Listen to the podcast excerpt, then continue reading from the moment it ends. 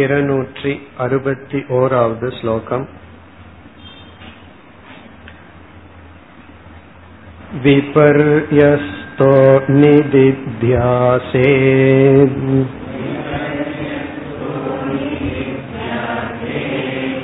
கிம் தியானமவிபர்யயாத்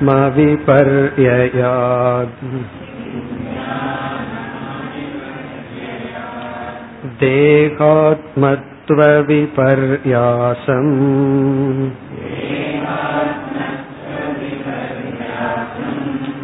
ந கதாசித் பஜாம்யகம்.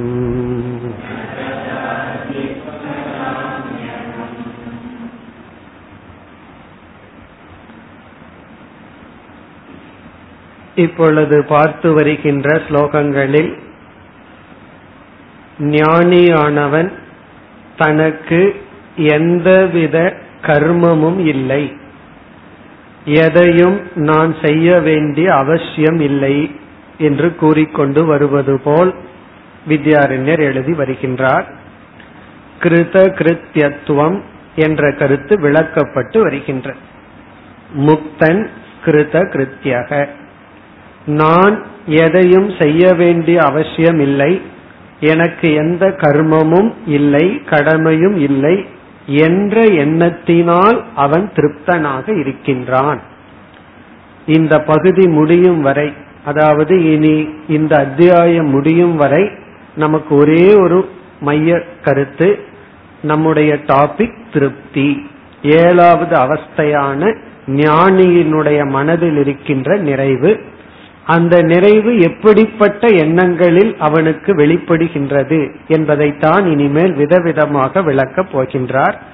அதில் நாம் இருநூற்றி அறுபத்தி ஆறாவது ஸ்லோகம் வரை தனக்கு எந்த ஒரு கடமையும் இல்லை, எந்த ஒரு கர்மமும் இல்லை என்பதை விளக்கிக் கொண்டு வருகின்றார்.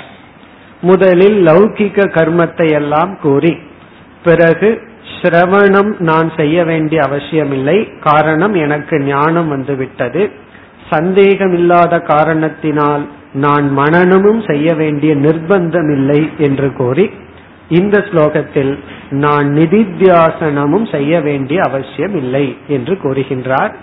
பிறகு யார் நிதித்தியாசனம் செய்ய வேண்டும்? விபர்யஸ்தக நிதித்தியாசே.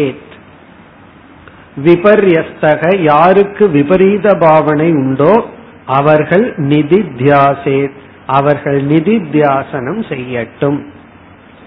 பிறகு கிம் தியானம் அவிபர்யாத். கிம் தியானம்னா கிமர்த்தம் தியானம், எதற்காக நான் நிதித்தியாசனம் செய்ய வேண்டும்? அவிபர்யாத், எனக்கு விபரீத பாவனை என்பது வரவில்லை. இப்ப விபரீத பாவனை இல்லாத காரணத்தினால் நான் நிதித்தியாசனமும் செய்ய வேண்டிய அவசியம் இல்லை. பிறகு அந்த விபரீத பாவனையை இரண்டாவது வரியில் விளக்குகின்றார். தேகாத்மத்துவ விபர்யாசம். விபர்யாசம் தலைகீழாக நினைத்தல் அல்லது தவறாக நினைத்தல். எதை? தேக ஆத்மத்துவ, தேகத்தை ஆத்மாவாக நினைத்தல் என்கின்ற விபர்யாசம். அனாத்மாவை ஆத்மா என்று நினைத்தல், அப்படிப்பட்ட ஒரு விபரீத பாவனையை ந கதாச்சித், எப்பொழுதும் பஜாமி அகம், நான் செய்வதில்லை, மேற்கொள்வதில்லை. ஆகவே நான் விபரீத பாவனையும் எனக்கு வராத காரணத்தினால் நான் நிதித்தியாசனமும் செய்ய வேண்டிய அவசியம் இல்லை. இப்படி கூறியவுடன் பூர்வபக்ஷி ஒருவன் வருகின்றான். உனக்கு விபரீத பாவனையே வராத பொழுது எப்படி ஒரு மனிதனை போல் நீ விவகாரம் செய்ய முடியும்? ஒரு சந்தேகம் வருகின்றது. அந்த சந்தேகமும் அதற்கான பதிலையும் அடுத்த ஸ்லோகத்தில் வித்யாரண்யர் குறிப்பிடுகின்றார். விபரீத பாவனை இல்லை என்றால் விவகாரம் எப்படி நடக்கும்? அந்த சந்தேகமும் அதற்குரிய பதிலும் அடுத்த ஸ்லோகம் இருநூற்றி அறுபத்தி இரண்டு. அகம் மனுஷ்ய இத்யாதி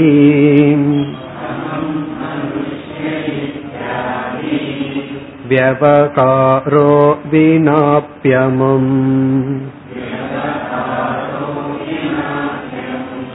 விபர்யாசம் சிராப்யஸ்த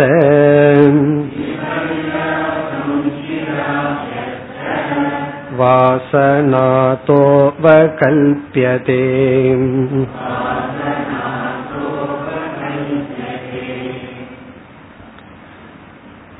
இங்கு பூர்வ பட்சிக்கு வருகின்ற சந்தேகம், எந்த ஒரு விவகாரம் நடக்க வேண்டும் என்றால், குறிப்பாக நியமமாக விவகாரம் நடக்க வேண்டும் என்றால் அங்கு அத்தியாசம் இருந்தாக வேண்டும்.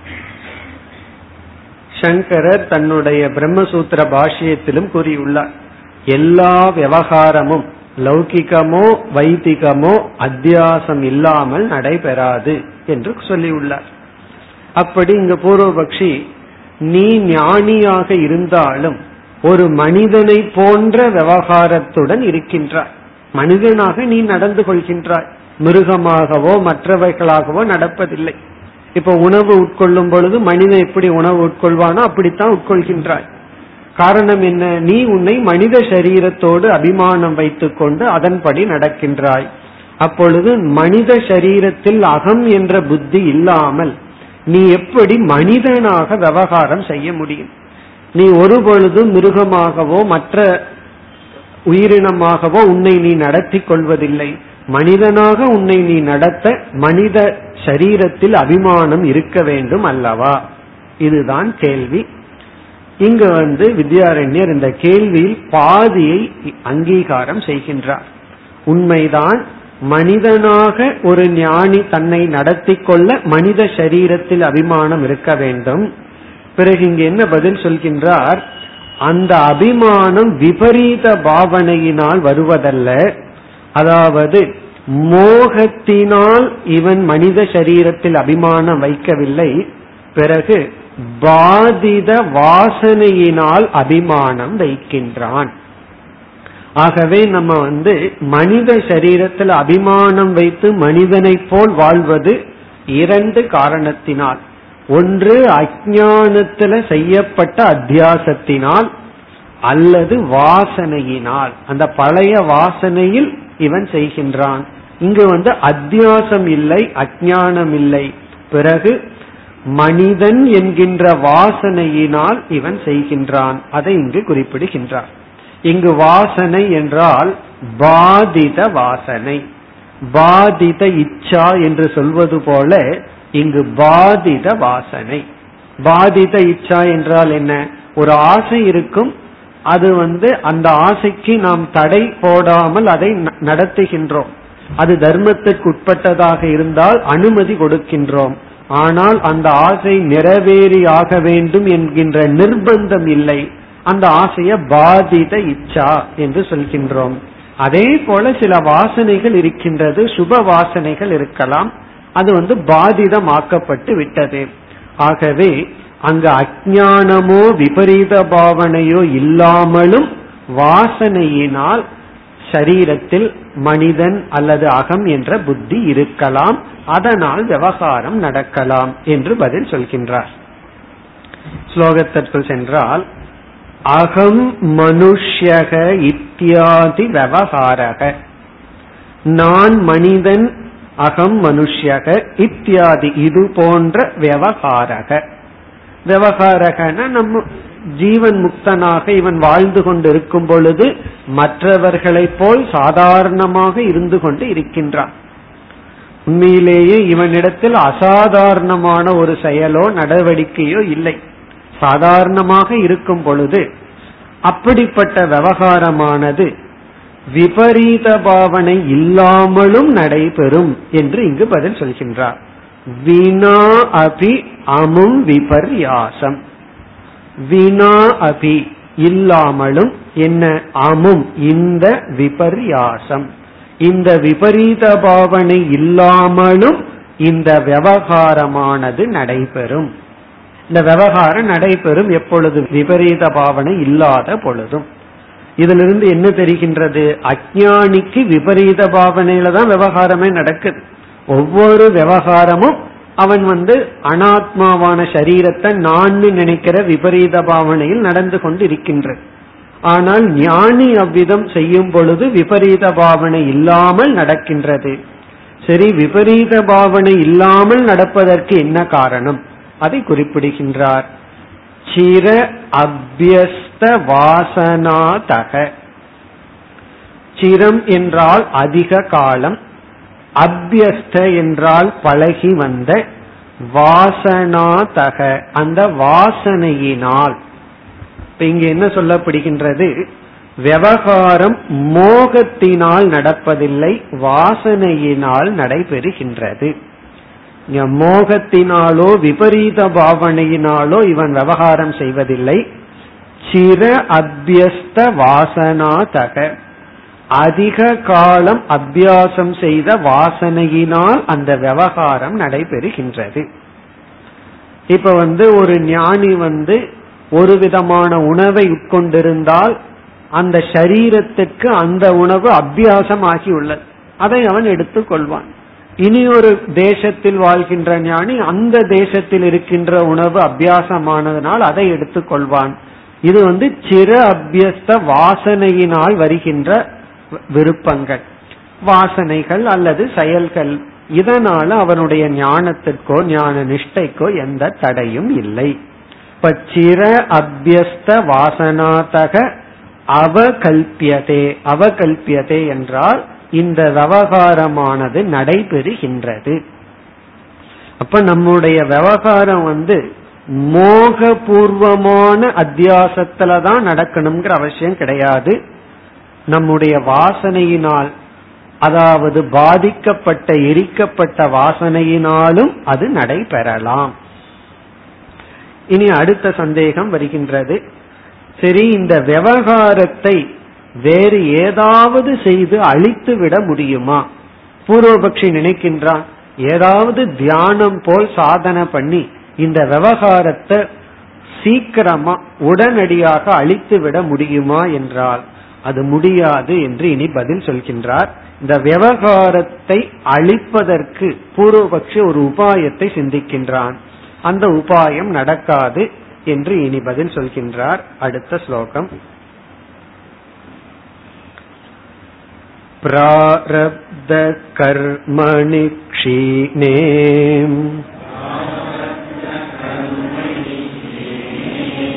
வ்யவகாரோ நிவர்த்ததே கர்மாக்ஷயே த்வசௌ நைவ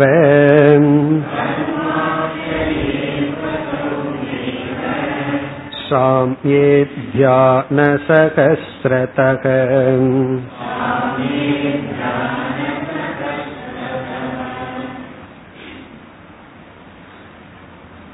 இங்கு பூர்வபக்ஷி என்ன நினைக்கின்றான்? நம்முடைய பிராரப்தத்தையோ அல்லது விவகாரத்தையோ தியானம் போன்ற சாதனைகள் செய்து ஏன் குறைத்து கொள்ள கூடாது அப்படின்னு பூர்வபக்ஷி நினைக்கின்றான். இந்த விவகாரம் தான் எதிர்க்கு. ஞானம் வந்தவுடன் நம்ம ஏதாவது ஒரு தியானம் செய்து உடனடியாக விவகாரத்தை நீக்கி விதேக முக்தி அடைய வேண்டியது தானே, அல்லது பிராரப்தத்தை ஏதாவது தியானத்துல நாம் குறைத்து கொள்ளலாம் அல்லவா அப்படின்னு பூர்வபக்ஷி நினைக்கின்றான். சில பேர் நினைப்பார்கள், இந்த மூச்சு காற்று எத்தனை முறை சென்று வருகிறதோ அவ்வளவு தூரம் தான் ஆயிலாம். இப்படி எல்லாம் சில கற்பனைகள் இருக்கு. அதாவது ஆயில் வந்து எவ்வளவு தூரம் மூச்சை இட்டு வெளியே எடுக்கிறோமோ அதுதான் பகவானுடைய கணக்கா. அதனால பகவானுடைய கணக்கை ஏமாற்றணும்னா மெதுவா மூச்சுட்டு எடுத்துட்டு இருந்தா அதிக காலம் இருக்கலாமா? இப்படி எல்லாம் சில பேருக்கு கற்பனை. காரணம் என்ன? பகவானுக்கு வந்து நம்மளுடைய கேலண்டர் டைம் கணக்கு கிடையாதான். பகவானுடைய கால்குலேஷன் வந்து நம்ம எவ்வளவு தூரம் மூச்சு வெளியே விட்டு எடுக்கிறோமோ அவ்வளவுதான் அங்க கணக்கு இருக்கான். சோ அதை நைஸா ஏமாத்திடலாமே. எப்படின்னா மெதுவா மூச்சுட்டு இழுத்துட்டோம்னா அதிக காலம் வாழ்ந்து விடலாம். சோ இப்படி எல்லாம் சில கற்பனைகள் இருக்கின்ற இந்த பூர்வபக்ஷி இப்ப அந்த கற்பனையில் இருக்கான். ஏதாவது தியானம் செய்து பிராணாயாமம் செய்து நம்ம வந்து ஒன்னா வாழ்க்கைய வந்து நீட்டிக்கலாம் அல்லது குறைச்சிக்கலாம். சீக்கிரம் சாகணும்னா அதிகமா மூச்சுட்டு மூச்சுட்டு இழுக்கணுமா? ஏன்னா பகவானுக்கு அங்க கணக்கு ஏறிடுமல்ல. அப்படி பூர்வபக்ஷி நினைக்கின்றான். ஆனால் இங்கு வித்யாரண்யர் என்ன பதில் சொல்றார்? தியானம் முதலிய கர்மம் பண்ணா அது உண்மையிலேயே கர்மம் கர்மத்தை அதிகப்படுத்தி விடும். அதாவது புண்ணியத்தை கொடுத்து மறுபடியும் கர்மத்தை அதிகப்படுத்தி விடுமே தவிர கர்மத்தை கர்மத்தினால் அழிக்க முடியாது. ஒரு கர்மத்தை அழிக்கணும்னு இனி ஒரு கர்மம் பண்ணணும்னு வச்சுக்கோமே, அந்த கர்மம் இந்த கர்மத்தை அழிக்கிறதுக்கு பொதுவாக இனி ஒரு கர்மத்தை கொடுத்து மறுபடியும் ஜீவிதத்தை அதிகப்படுத்தி விடும். ஆகவே இங்க என்ன பதில் சொல்கின்றார், பிராரப்த கர்மத்தை அதனால் வந்த விவகாரத்தை பிராரப்தம் அழிந்தால்தான் அழியுமே தவிர அதை தவிர வேறு மார்க்கமே இல்லை அப்படின்னு சொல்றார். அதனால பிராரப்தாய சமர்ப்பிதம் இதம் வபுகுன்னு விட்டு விட வேண்டியதுதான். பிராரப்தத்துக்கு நம்ம சமர்ப்பணம் செய்துதான் ஆக வேண்டும். ஆகவே பிராரப்த கர்மம் அழியும் வரை விவகாரத்தை அழிக்க முடியாது, வேற வழி கிடையாது. நீ வேற ஏதாவது செய்தால் விவகாரம் அதிகமாகி மீண்டும் எக்ஸ்டென்ஷன் ஆகுமே தவிர குறைக்க முடியாது என்ற பதிலை இங்கு குறிப்பிடுகின்றார். பிராரப்த கர்மணி க்ஷீணே, பிராரப்த கர்மமானது க்ஷீணத்தை அடையும் பொழுது, பிராரப்த கர்மணி க்ஷீணே சதி, பிராரப்த கர்மம் எப்பொழுது நாசத்தை அடைகின்றதோ விவகாரக நிவர்த்ததே, அப்பொழுதுதான் விவகாரமானது நீங்கும். அப்ப நமக்கு வர்ற விவகாரம் பிராரப்த கர்மம் இருக்கும் வரை இருக்குமே தவிர நமக்கு இதுல சாய்ஸ் இல்லை அப்படின்னு இங்க வந்து கூறுகின்றார். இப்ப எங்க சாய்ஸ் இல்லையோ அங்க ஹண்ட்ரட் பர்சன்ட் அக்செப்டன்ஸ், முழுமையாக நம்ம அதை ஏற்றுக்கொண்டால் பிறகு வந்து அந்த விவகாரம் இருக்குமே தவிர விவகாரத்திலிருந்து சம்சாரம் இருக்காது. பெரிய தவறு பலர் செய்வது என்னவென்றால் விவகாரம் இஸ் ஈக்வல் டு சம்சாரம்னு நினைத்து விடுகிறார்கள். அதுதான் ரொம்ப பெரிய தவறு. கடைசி விபரீத பாவனையே இதுதான். கடைசியா நம்ம என்ன நினைச்சிட்டு இருக்கோம், விவகாரம் இஸ் ஈக்வல் டு சம்சாரம். இங்க வந்து நம்ம பிரிச்சரணும், விவகாரம் வேறு சம்சாரம் வேறு. அதை மிக அழகாக இனிமேல் வித்யாரண்யர் விளக்க போற. விவகாரம் சம்சாரம் அல்ல. ஏன்னா பல பேர் வந்து பொறுப்புகள் அதிகமா இருக்கிறதே சம்சாரம் என்று சொல்வார்கள், நினைப்பார்கள். உங்களுக்கு வேற வேலை இல்லை, பொறுப்பு இல்லை, எங்களுக்கு எவ்வளவு பொறுப்பு இருக்கு, ஆகவே நாங்க சம்சாரி. அது தவறு. பொறுப்பு இருக்கோ இல்லையோ அது சம்சாரத்திற்கு காரணம் அல்ல. அந்த விவகாரத்தை எப்படி நம்ம விவகரிக்கிறோம்ங்கிறதா சம்சாரம். விவகாரத்துல நம்ம எப்படி இருக்கோம், அந்த விவகாரத்தை எப்படி நாம் எடுத்துக்கொள்கின்றோம், அதை பொறுத்து தான் சம்சாரமோ இல்லையோங்கிறது நிரூபிக்கப்படும். ஒருவருக்கு ஒரு விவகாரம் கொடுக்கல அப்படின்னா அவர் பல் துவக்குவதையே சம்சாரமா நினைக்கலாம், அல்லது ஸ்நானம் பண்றத சம்சாரமா நினைக்கலாம், அல்லது சாப்பிட்றத ஒரு சம்சாரமா தெரியலாம். ஒருவருக்கு வந்து ஞானம் வந்து விட்டால் என்ன பொறுப்பு இருந்தாலும் அது சம்சாரமாக தெரியாமல் இருக்கலாம். ஆகவே இந்த டிஸ்கஷன் எல்லாம் ஒரு பெரிய விபரீத பாவனையை நமக்கு நீக்குவதற்காகத்தான் வித்யாரண்யர் மேற்கொள்கின்றார். விவகாரம் சம்சாரம் அல்ல. நமக்கு பொறுப்பு இருந்தாலும் சரி, பொறுப்பு இல்லாவிட்டாலும் சரி, நம்ம நீக்க வேண்டியது அதுல இருக்கிற சத்தியத்துவ புத்தி அல்லது ஜெகத்தில் இருக்கிற மித்தியாத்துவ புத்தியை வளர்த்தி கொள்ள வேண்டும். ஆகவே இங்க என்ன சொல்ற, பிராரப்தம் இருக்கிற வரைக்கும் விவகாரம் வந்து இருக்கும், பிராரப்தம் போனாதான் விவகாரம் நிவர்த்ததே. பிறகு இதே கருத்தை இரண்டாவது வரியில் கர்ம அக்ஷயே, கர்ம அக்ஷயேனா பிராரப்த கர்மமானது நீங்காதவரை, கர்மணக அக்ஷயே சதி, கர்மமானது நீங்காதவரை, நமக்கு பிராரப்தம் இருக்கும் வரை, இவ்வளவு காலம் இந்த சரீரத்தோட இருந்தாக வேண்டும் அப்படிங்கிற பிராரப்தம் இருக்கும் வரை, அசௌ, அசௌனா அசௌ விவகாரக, இந்த விவகாரம் அதாவது உலக அனுபவமானது, நைவ சாம்யேத், கண்டிப்பாக அமைதி அடையாது, கண்டிப்பாக நீங்காது. கர்மம் முடியவில்லை என்றால் நம்முடைய இந்த விவகாரம் ஜீவிதமானது சாந்தியை அடையாது. அதனாலதான் நம்ம பார்த்தோம் அப்படின்னா சில பேர் ஹாஸ்பிட்டல்ல இருந்து டாக்டர்ஸ் வந்து எல்லா ஹோப்பும் விட்டுருவார்கள். அவங்களுக்கு ஆச்சரியமா இருக்கு, எப்படித்தான் உன்ன மூச்சுட்டு இருக்கோ இந்த உடல் அப்படின்னு சொல்லி. காரணம் என்ன, அவர்களை பொறுத்த வரைக்கும் ஜீவிக்க கூடாது. உடல்ல இருக்கிற எல்லா பார்ட்டும் வந்து டேமேஜ் ஆயிருக்கும், இருந்தாலும் சில தினங்கள் அவர்கள் உயிரோடு இருப்பார்கள்.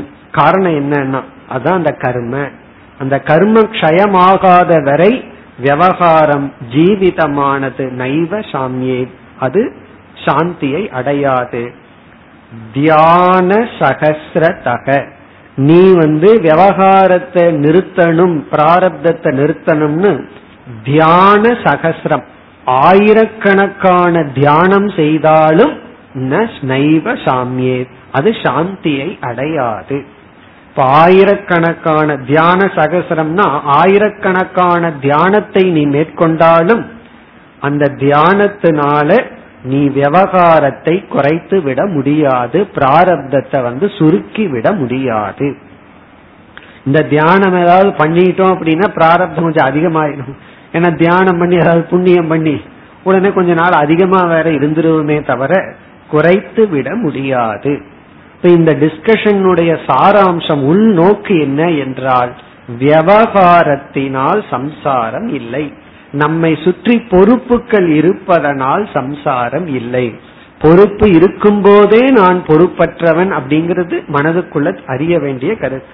பிறகு இந்த கருத்தை தான் இனி மேற்கொண்டு அடுத்த ஸ்லோகத்திலும் தெளிவாக விளக்குகின்றார். அதாவது விவகாரம் சம்சாரம் அல்ல, பொறுப்புடன் இருப்பது நமக்கு சம்சாரத்தை அது கொடுக்காது என்ற கருத்தை மிக தெளிவாக அடுத்த ஸ்லோகத்தில் விளக்குகின்றார். இருநூற்றி அறுபத்தி நான்கு. விரலத்வம் வ்யவக்ருதேஹே இஷ்டம் சேத் த்யானமஸ்துதே.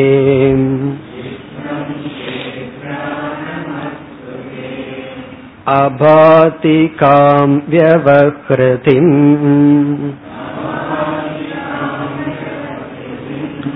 பஷ்யன் த்யாயாம்யகம் குதகம்.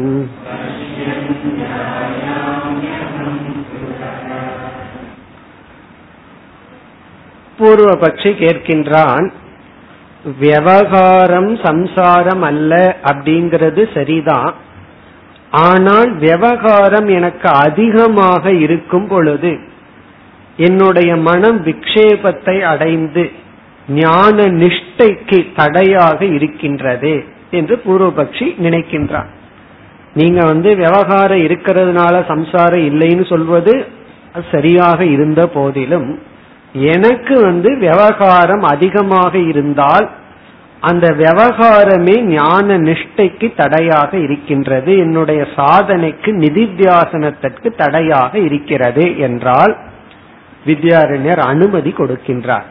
அப்படி என்றால் நீ விவகாரத்தை குறைத்து கொண்டு தியானத்தில் ஈடுபடு, அது உனக்கு சரின்னு சொல்லி அங்கீகாரம் கொடுக்கின்றார். நான் விவகாரத்தை சற்று குறைத்து கொண்டால், குறைத்து கொண்டு தியானம் செய்தால் தான் எனக்கு ஞானத்தை காப்பாற்ற முடிகிறது. அதிக விவகாரம் இருந்தால் என்னால் இந்த ஞானத்தை காக்க முடிவதில்லை, நான் வந்து ஸ்லிப் ஆகி விழுந்து விடுகின்றேன். ஆகவே நான் விவகாரத்தை குறைச்சுக்கிற விரும்புறேன் அப்படின்னா இங்க வந்து அங்கீகாரம் சொல்றார், கொடுக்கின்றார், குறைத்துக்கொள் என்று சொல்கின்றார். இப்ப முதல் வரையில நிதித்தியாசகனுக்கு விவகாரத்தை குறைத்து கொள்வது தேவை இருந்தால் இருக்கட்டும் என்று சொல்கின்றார். இந்த கருத்தை ஏற்கனவே சொல்லி இருந்தார். அதாவது விவகாரம் அதிகமாக இருந்தால் அது விக்ஷேபத்தை கொடுக்கும், சாஸ்திரத்தை மீண்டும் மீண்டும் சிந்திக்க முடிவதில்லை, நான் சிலிப்பாய் விடுகின்றேன்னா விவகாரத்தை குறைத்து கொள்வதுதான் சரி என்று சொல்லி இருந்தார். அதை இங்கு இந்த பூர்வபக்ஷிக்கு கொடுக்கின்றார். இங்க யார் பூர்வபக்ஷி? விவகாரம் சம்சாரம்னு சொல்ற பூர்வபக்ஷி. இப்போ உனக்கு விவகாரத்தை குறைச்சிக்கிறது நிதித்தியாசனம்ங்கிற சாதனைக்கு உகந்ததாக இருந்தால் குறைத்துக்கொள் என்று சொல்கின்றார். அதுதான் முதல் வரியில் விரலத்துவம் வியவகிருதேகே. வியவகிருதி என்றால் விவகாரம், டிரான்சாக்சன். இங்க விவகாரம்னா பொறுப்புகளை எடுத்துக்கொண்டு செயல்படுதல். விரலத்துவம் என்றால் குறைத்து கொள்ளுதல். இந்த விவகாரத்தை எல்லாம் நான் குறைச்சிட்டு பொறுப்பையெல்லாம் நான் சிலதெல்லாம் விட விரும்புகின்றேன் என்று விரும்பினால், எதற்கு, அப்பொழுதுதான் என்னால தியானம் செய்து ஞான நிஷ்டை அடைய முடியும் என்றால், சேத் தியானம் அஸ்துதே, அப்படி என்றால் உனக்கு தியானம் இருக்கட்டும். அதாவது இவன் ரெண்ட கேட்கிறான், வியவகிருதேகே விரளத்துவம் தியானம் ச, எனக்கு விவகாரத்தை குறைத்து கொள்ளுதலும் தியானமும் தேவை என்றால் அஸ்து தே, உனக்கு அது இருக்கட்டும். விவகாரத்தை நான் குறைச்சால்தான் தியானம் பண்ண முடியுது, விவகாரத்தை நான் குறைத்தால்தான் ஞான நிஷ்டை அடைய முடிகிறது என்றால் தே அஸ்து, உனக்கு அது இருக்கட்டும். சாதகனாகிய உனக்கு அது இருக்கட்டும், நிதித்தியாசகனாகிய உனக்கு அது இருக்கட்டும். என்ன, விவகாரத்தினுடைய விரளத்துவம், விரளத்துவம்னா குறைத்து கொள்ளுதலும் பிறகு தியானமும் உனக்கு இருக்கட்டும் அப்படின்னு சொல்லிட்டு பிறகு தன்னை பற்றி கூறுகின்றார். அபாதிகாம் வியவகிருதிம் பஷ்யன், மிக அழகான சொல் இது, அபாதிகாம் வியவகிருதிம் பஷ்யன். நான் இப்பொழுது எப்படிப்பட்டவனாக இருக்கின்றேன் என்றால், வியவகிருதிம் என்றால் விவகாரத்தை, அபாதிகாம் என்னுடைய ஞானத்திற்கு பாதை இல்லாமல் பார்த்து கொண்டு இருக்கின்றேன். அபாதிகாம் என்றால் தடை இல்லாமல், பாதை இல்லாமல். எதற்கு தடை இல்லை? என்னுடைய மோட்சத்துக்கு விவகாரத்தை தடையாக நான் பார்க்காத காரணத்தினால். பஷ்யன்னா பார்த்து கொண்டிருக்கின்றேன். எப்படி நான் பார்க்கின்றேன்? விவகாரத்தை என்னுடைய மோட்சத்துக்கு ஒரு தடை இல்லாமல் நான் பார்த்து கொண்டிருக்கின்றேன். என்னை சுற்றி எவ்வளவு விவகாரம் நடந்தாலும் அது வந்து என்னுடைய மோட்சத்திற்கு தடையாக நான் பார்க்கவில்லை. என்னுடைய மன நிறைவுக்கோ திருப்திக்கோ ஞானத்திற்கோ எந்த விவகாரமும் நான் தடையாக பார்க்கவில்லை. இப்ப நான் யார், எப்படி இருப்பவனாக நான் இருக்கின்றேன்? பஷ்யன், இப்படி நான் பார்க்கிறேன். விவகிருதின் பஷ்யன், என்னோட விவகாரத்தை நான் இந்த மாதிரி பார்க்கிறேன். எந்த மாதிரி? அபாதிகாம், அபாதிகாம்னா பாதை இல்லாமல், தடை இல்லாமல். எதற்கு தடை? என்னுடைய ஞானத்திற்கோ மோட்சத்திற்கோ தடை இல்லாமல் நான் பார்க்கின்றேன். இதுதான் ஃபைனல் ஸ்டேஜ். நம்ம கடைசியா அடைய வேண்டிய ஸ்டேஜ் என்ன அப்படின்னா, எந்த விவகாரத்திலையும் எதற்குமே நம்ம வந்து அங்க கம்ப்ளைண்ட், குறை காணாமல் இருத்தல். மோட்சம் அப்படிங்கறது ரொம்ப சுலபமா சொல்லிடலாம், சுலபமா கேட்டுக்கலாம், சுலபமா எழுதி வச்சிடலாம். ஆனா பின்பற்றுவது கடினமா இருந்தாலும் மிக சுலபமான லட்சணம் என்ன? எங்கும் குறை காணாத நிலை. எங்கேயுமே எனக்கு குறை தெரியவில்லை என்றால் அதுதான் மோட்சம். சாதாரண வார்த்தையா இருக்கு, ஆனா இதுதான் பெரிய வார்த்தை. எங்கும் பாதை பார்க்கவில்லை, அதான் இங்க வித்யாரண்யர் எழுதுகின்றார். அபாதிகாம்னா தடையாகவோ குறையாகவோ அதற்கு எனக்கு பகைவனாகவோ பார்க்காமல் இருத்தல். அதனாலதான் உபநிஷத்துல வந்து அஜாத சத்ருங்கிற வார்த்தை பயன்படுத்தப்பட்டுள்ளது. அதுவும் மிக அழகான சொல். அஜாத சத்ருனா யாருக்கு பகைவன் இல்லையோ, ந ஜாதக சத்ரு, இவனை மற்றவர்கள் பகைவனா நினைக்கலாம், அதற்கு இவர் பொறுப்பல்ல. இவருக்கு எந்த பகைவனும் இல்லை, விவகாரமோ மனிதர்களோ மற்றவர்களுடைய சொற்களோ பகைமையாக இல்லை. அதுதான் இங்க சொல்றார், அபாதிகாம், எந்த ஒரு விவகாரத்தையும் நான் பாதையாக கருதாத காரணத்தினால். குதக அகம் தியாயாமி, குதக கஸ்மாத், எதற்கு, ஏன், அகம் தியாயாமி, நான் நிதித்தியாசனம் செய்ய வேண்டும். நான் ஏன் நிதித்தியாசனம் செய்ய வேண்டும்? நான் நிதித்தியாசனம் செய்ய வேண்டிய அவசியம் இல்லை, நான் தியானம் செய்ய வேண்டிய அவசியம் இல்லை. காரணம், நான் வந்து எந்த ஒரு விவகாரத்தையும் செயலையும் எனக்கு ஒரு பகைவனாகவோ தடையாகவோ நான் பார்க்கவில்லை. இப்ப இதுவரைக்கும் நம்ம பார்த்தோம் அப்படின்னா, இவர் வந்து சாதாரண விவகாரத்தில் ஆரம்பிச்சு நிதித்தியாசனம்ங்கிற விவகாரம் வரை வந்து எனக்கு எந்த கர்மமும் இல்லை, நிதித்தியாசனமும் கூட நான் செய்ய வேண்டிய அவசியம் இல்லை, தியானமும் நான் செய்ய வேண்டிய அவசியமும் இல்லை. இந்த கிளாஸ் வந்து யாரும் ஃபர்ஸ்ட்ல கேட்டக்கூடாது, அதுதான் ரொம்ப சிரமம். தியானம் செய்ய வேண்டியது இல்லை, சிரவணம் பண்ண வேண்டியது இல்லைன்னு கேட்டே இருந்தோம் அப்படின்னா அது ரொம்ப ஆபத்தா போயிடும். இத கடைசியில கேட்டு இந்த நிலைக்கு வந்ததற்கு பிறகு நம்ம விட வேண்டும். எந்த விவகாரமும் எனக்கு தடையில்லை அப்படிங்கிற மனப்பக்குவம் வந்து விட்டால் பிறகு இந்த வரியை நம்ம சொல்லி அகம் குதக தியாயாமி, நான் எதற்கு தியானம் செய்ய வேண்டும். உண்மையில் அந்த ஸ்டேஜ்ல என்ன ஆகும் என்றால் நம்முடைய மனம் சமம் அப்படிங்கிற சாதனையை பின்பற்ற வேண்டிய அவசியம் இல்லை, ஏனென்றால் அது சாந்த சுரூபமாக மாறிவிடும். தமத்தை பின்பற்ற வேண்டாம், என்ன அது தாந்தனாக மாறிவிடுவார். கூறிய இந்த கருத்துக்கு உபனிஷத் பிரமாணத்தை கொடுக்கின்றார். என்ன இவர் வந்து உச்சகட்டத்திலிருந்து பேசிட்டார், உனக்கு நிதித்தியாசனமும் வேண்டாம் தியானமும் வேண்டாங்கிற அளவு இப்பொழுது வித்யாரண்யர் பேசிவிட்டார். ஞானி என்ன சொல்லிவிட்டான், நான் எதற்கு தியானம் பண்ணணும், நான் தான் எந்த ஒரு விவகாரத்தையும் பகைவனாக பார்க்கவில்லையே, ஆகவே எனக்கு நிதித்தியாசனமும் வேண்டாம் என்று இவர் எழுதிவிட்டார். வித்யாரண்யர் யார் இப்படி சொல்வதற்குன்னு நம்ம கேட்டுருவோம். உடனே அடுத்த இரண்டு ஸ்லோகத்துல வந்து உபனிஷத்தை அப்படியே கோட் பண்ணி இந்த கருத்துக்கு உபனிஷத் பிரமாணத்தை கொடுக்கின்றார். அடுத்த ஸ்லோகம் இருநூற்று அறுபத்தி ஐந்து. விக்ஷேபோ நாஸ்தி யஸ்மான் மே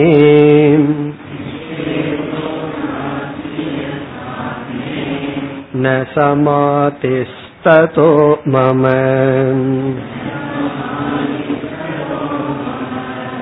விக்ஷேபோ வா சமாதிர்வா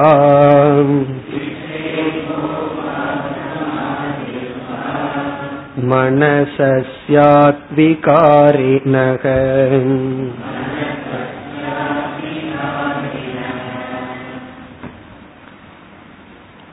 இந்த ஸ்லோகமும் அடுத்த ஸ்லோகமும் அவதூத உபனிஷத் என்ற உபனிஷத்திலிருந்து எடுக்கப்பட்ட மந்திரம். அவதூத உபனிஷத், அப்படி ஒரு உபனிஷத் இருக்கு அவதூத உபனிஷத். அவதூதகன சந்நியாசின் அர்த்தம். அவதூத உபனிஷத்துனா சந்நியாசத்தினுடைய மேன்மையை பற்றி பேசுகின்ற உபனிஷத். அந்த உபனிஷத்திலிருந்து அப்படியே எடுத்து இங்கு கொடுக்கின்றார். இந்த ஸ்லோகமும் அடுத்த ஸ்லோகமும் அப்படியே உபனிஷத் மந்திரம், மிக முக்கியமான அழகான மந்திரங்கள். அது இங்க ஸ்லோக ரூபமா அங்கேயே இருந்ததுனால அது அப்படியே மாறாமல் எடுத்து வித்யாரண்யர் கொடுக்கின்றார். இப்ப இங்கு என்ன சொல்லப்படுகின்றது என்றால், தியானம் என்பது மனதில் செய்யப்படுகின்ற ஒரு சாதனை. காரணம், மனதிற்கு ஒரு அமைதியை அடைவதற்காக.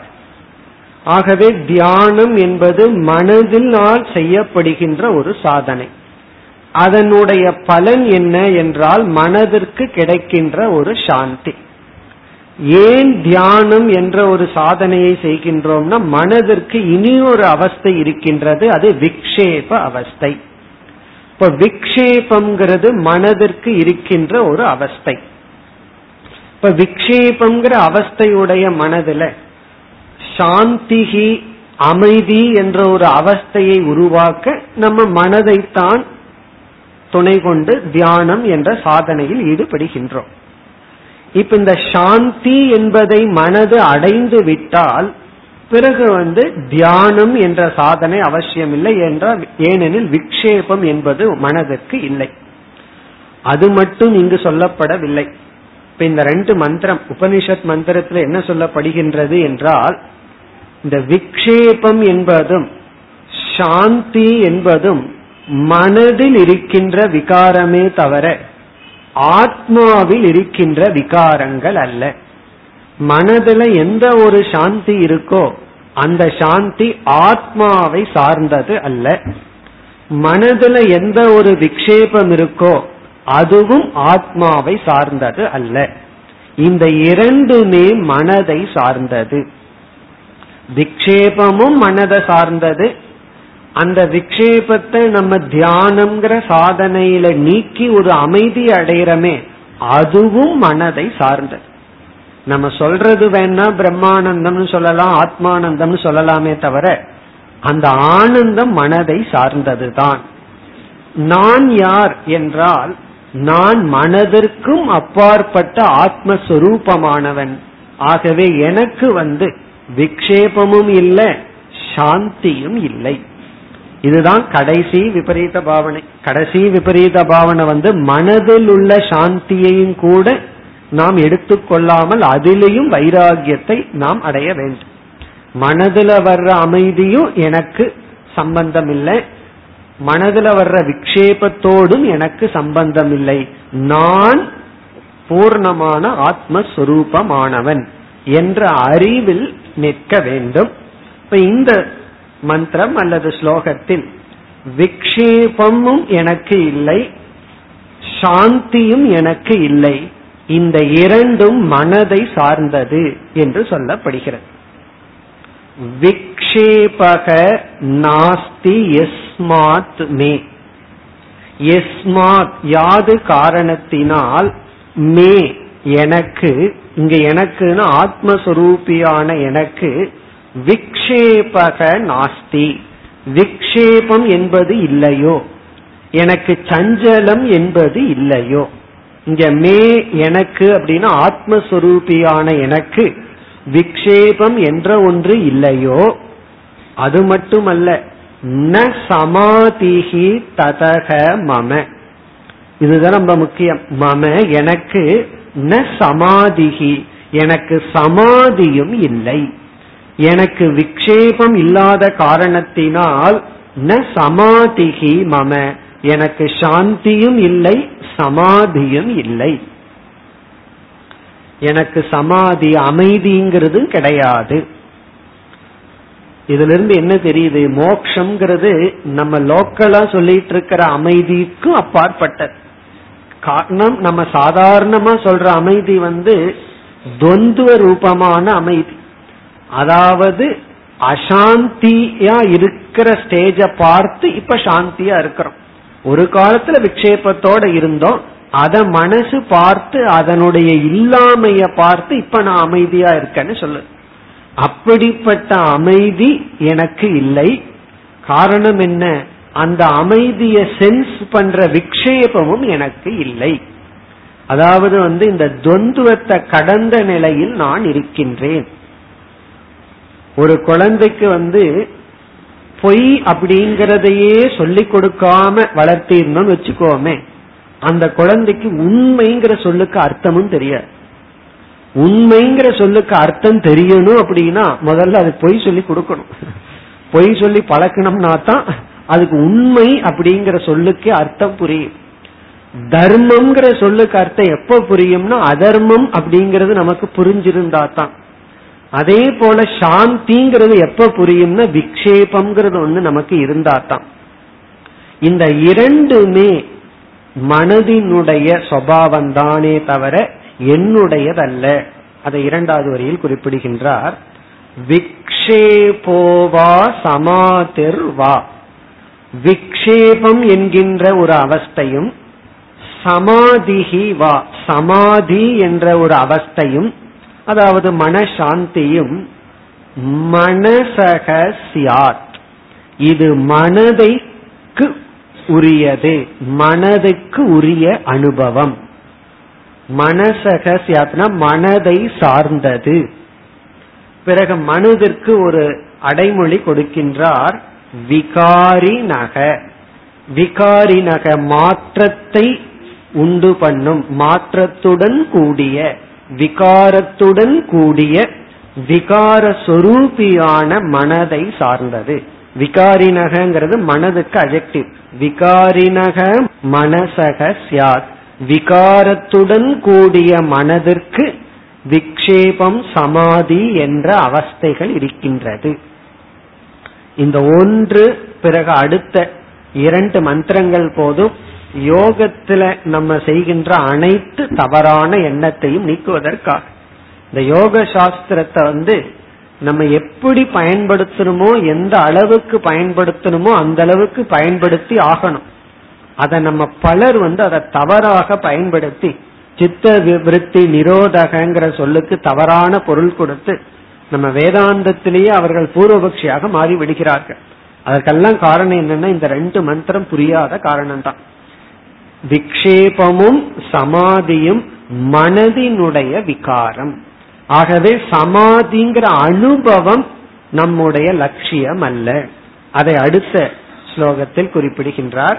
இப்ப இந்த ஸ்லோகத்துல வந்து மனதை சார்ந்ததுதான் விக்ஷேபம், அமைதி என்பதெல்லாம். நான் இந்த இரண்டுக்கும் அப்பாற்பட்டவன். விக்ஷேபத்தையும் சாட்சியாக அமைதியாக நான் பார்க்கின்றேன், விக்ஷேபம் இல்லாத மனதினுடைய சாந்தியையும் நான் சாந்தனாக அமைதியாக பார்க்கின்றேன். அதை நம்ம மாண்டூக்கியத்துல விசாரம் பண்ணும் பொழுது இந்த அமாத்திர சைலன்ஸ் அப்படிங்கறத நம்ம ரெண்டா பார்த்திருக்கோம். ஒன்று வந்து சவுண்ட் சப்தம், இனி ஒன்று வந்து அசப்தம். அது என்ன அப்படின்னா அந்த சவுண்ட் இல்லாதது. இப்ப சவுண்ட் இல்லாத அசப்தம் அமாத்திரை, அது வந்து சப்தத்துக்கு விரோதி. சப்தம் வந்தா அந்த அசப்தம் போயிரும். இனி ஒன்று இருக்கின்றதுன்னு நம்ம பார்த்தோம், அது சைத்தன்யம் நான்.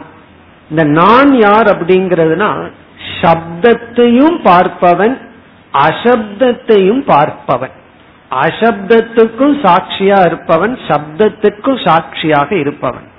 இந்த அமாத்ரா ரூபமான இந்த அசப்தமான நான் சப்தத்துக்கு விரோதி அல்ல, அசப்தத்துக்கு நண்பன் அல்ல.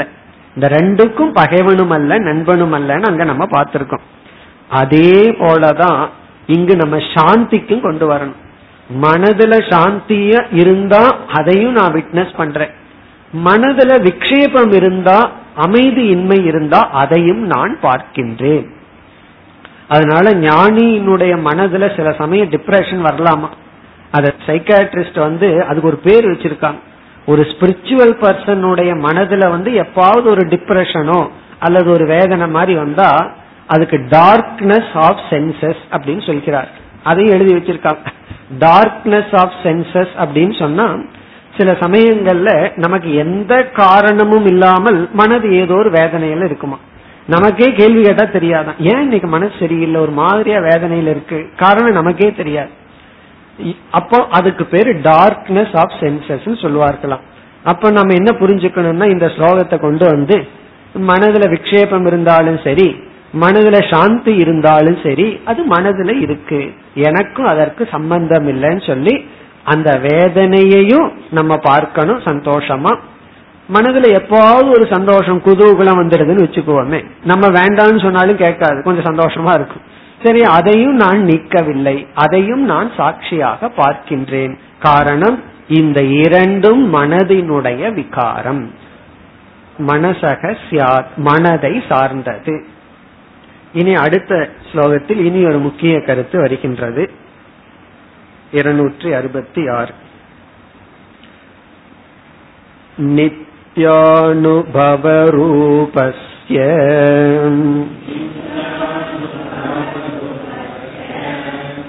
கோ மே வானுபவ ப்ரதக்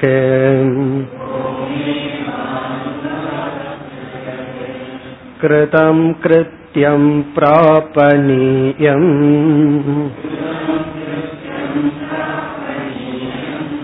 பிராப்தமித்யேவ நிச்சயக.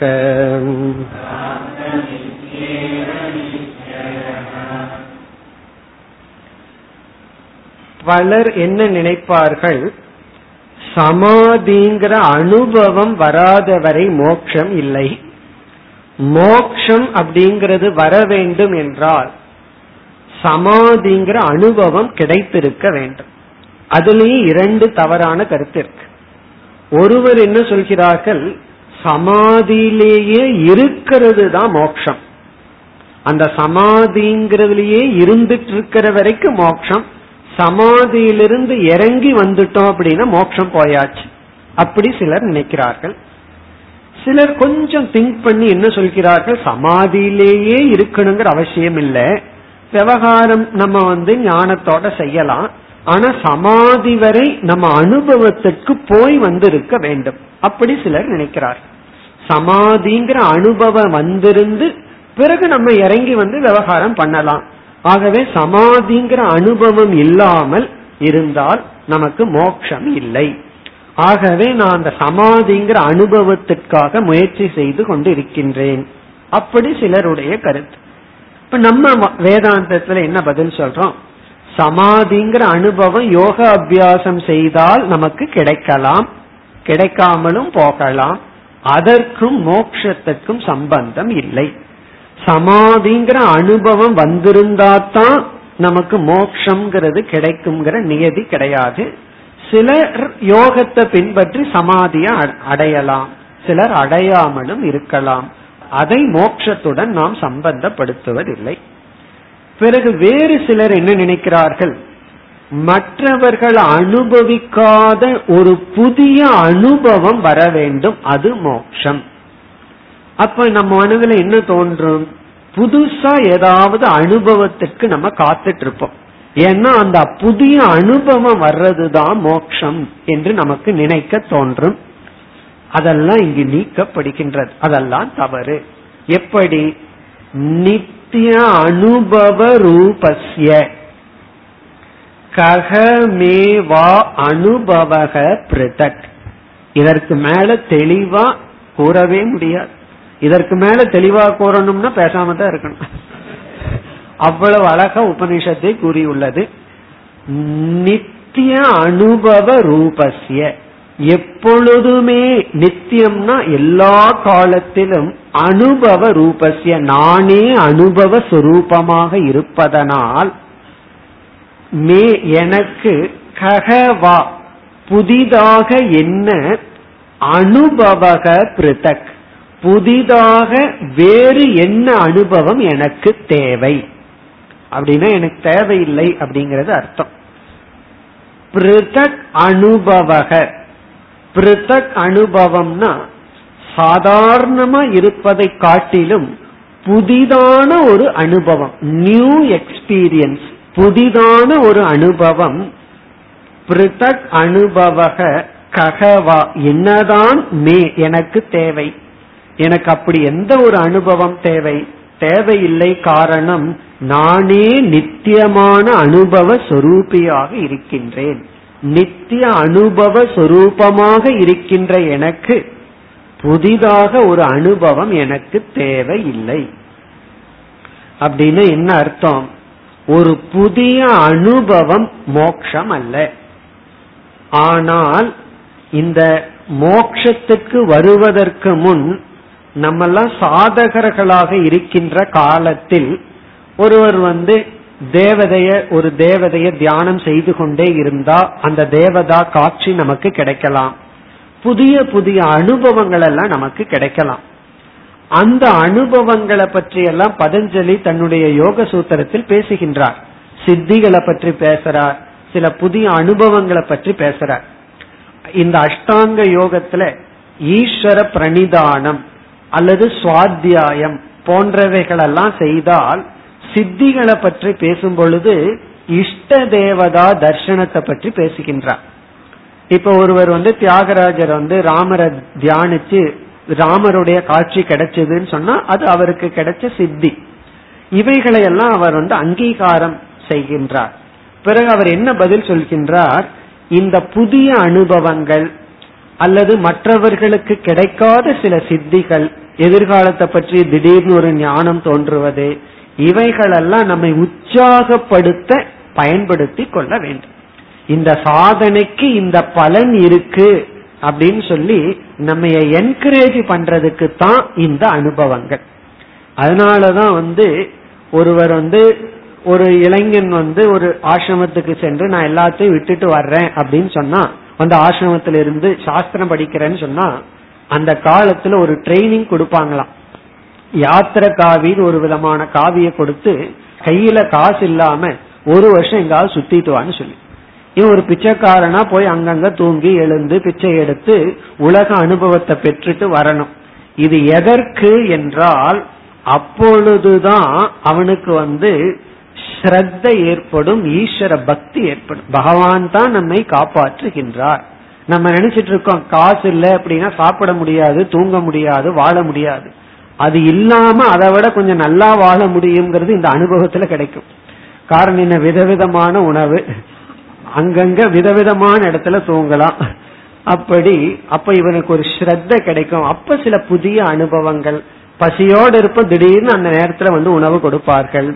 இதெல்லாம் நமக்கு வந்து தேவைதான் ஆரம்ப காலத்தில். சில புதிய அனுபவங்கள், சில இஷ்ட தேவதா தர்சனம், சில சித்திகள், இதெல்லாம் ஆரம்ப காலத்துல நம்மை ஊக்குவிக்க தேவை. எல்லாம் பதஞ்சலி வந்து ஒரே வார்த்தையில போட்ட ஸ்ரத்தைக்காக, இதெல்லாம் ஸ்ரத்த வர்றதுக்காகத்தான்.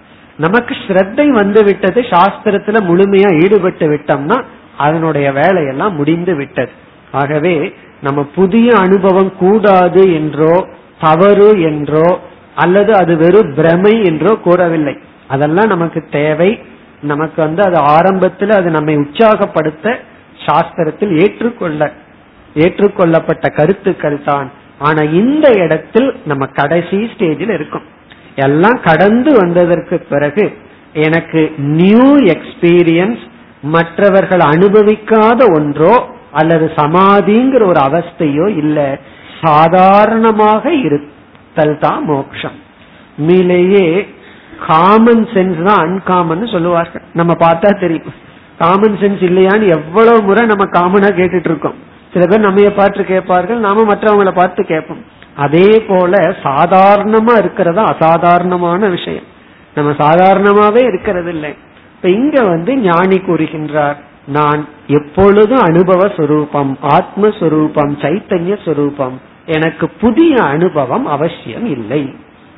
இப்ப நித்திய அனுபவ ரூபஸ்யமே, எப்பொழுதும் அனுபவ சொரூபமாக இருக்கின்ற எனக்கு பிரதக் அனுபவக, புதிய ஒரு அனுபவம் கக வா, வேறு என்னதான் எனக்கு தேவை.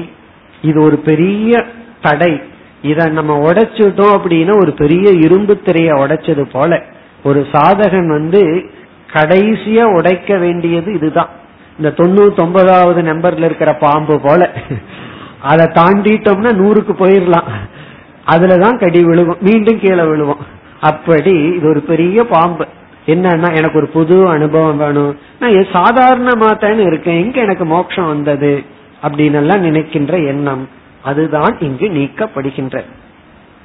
பிறகு இரண்டாவது வரியில் கிருதம் கிருத்தியம், கிருத்தியம்னா செய்யப்பட வேண்டியது, கிருதம் செய்யப்பட்டு விட்டது. கிருத்தியம்னா காரியம், என்னென்னலாம் நான் என்னால் செய்யப்பட வேண்டியது இருந்ததோ அது அனைத்தும் கிருதம் செய்யப்பட்டு விட்டது. சரி, எல்லாம் செய்யப்பட்டு விட்டதுன்னு சொல்றியே, அடைய வேண்டியது ஏதாவது இருக்கலாமேனா பிராபணியம் பிராப்தம்.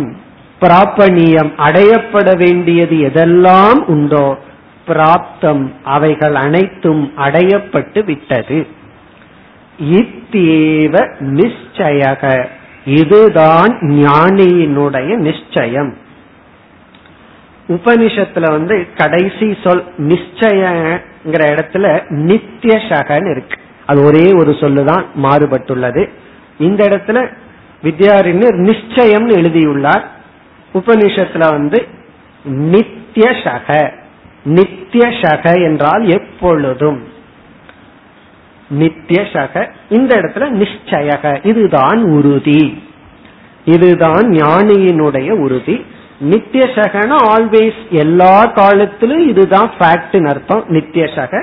நிச்சயகன இதுதான் ஞானியினுடைய உறுதி. இப்ப இந்த ஸ்லோகத்துடன், அதாவது இருநூத்தி ஐம்பத்தி ஐந்தாவது ஸ்லோகத்தில் ஆரம்பிச்சார், ஆரம்பிச்சு இந்த இருநூத்தி அறுபத்தி ஆறாவது ஸ்லோகம் வரை கர்த்தவ்யம் நாஸ்தி, எனக்கு செய்ய வேண்டியது ஒன்றும் இல்லை, நான் எதையும் செய்வதில்லை. இதுல வந்து எந்த எக்ஸ்ட்ரீமுக்கு போனார், ஸ்நான சௌச்சத்து வரைக்கும் போயிட்டார். நான் வந்து பிக்ஷை எடுத்துக் கொள்வதில்லை, தூங்குவதில்லை, நித்ரா பிக்ஷை, நான் தூங்குறதில்லை, பிக்ஷை எடுக்கிறதில்லை, ஸ்நானம் செய்வதில்லை அப்படின்னு எல்லாம் ஞானி கூறுகின்றான். அதுக்கு சந்தேகம் எல்லாம் வந்தது, அப்படின்னா நீ எல்லாம் பண்ணிட்டு இருக்கிறேன்னு நான் பாக்கிறேன்னா அது நீ சொல்ற, நான் பண்ணல அப்படின்னு ஞானி சொல்ற. நீ என் மீது ஏற்றி வைத்துள்ளாய் அதெல்லாம் பண்ற மாதிரி, என்னை பொறுத்த வரைக்கும் நான் செய்வதில்லை. ஆகவே நான் எதையும் செய்வதில்லை, காரணம் என்ன, செய்ய வேண்டியதெல்லாம் செய்து முடித்து விட்டேன் என்று கூறி, பிறகு அஞ்ஞானிகள் வந்து எந்தெந்த ஸ்டேஜில் எதெல்லாம் செய்யணுமோ அதையெல்லாம் சொல்லி அதெல்லாம் எனக்கு இல்லை என்று சொன்னார். இனி அடுத்த ஸ்லோகத்திலிருந்து அப்படியே தலைகீழா மாறு, எனக்கு என்னிடத்தில் செய்ய வேண்டியது இருக்கட்டுமே, நான் எது வேண்டுமானாலும் செய்வேன், அதனாலும் எனக்கு எந்த நஷ்டமும் இல்லை, அகிருதேன நாஸ்தி, அத சொல்ல போற. அதாவது இவ்வளவு தூரம் நான் ஒன்றும் செய்யாதவன் சொல்லிக் கொண்டு வந்தார்.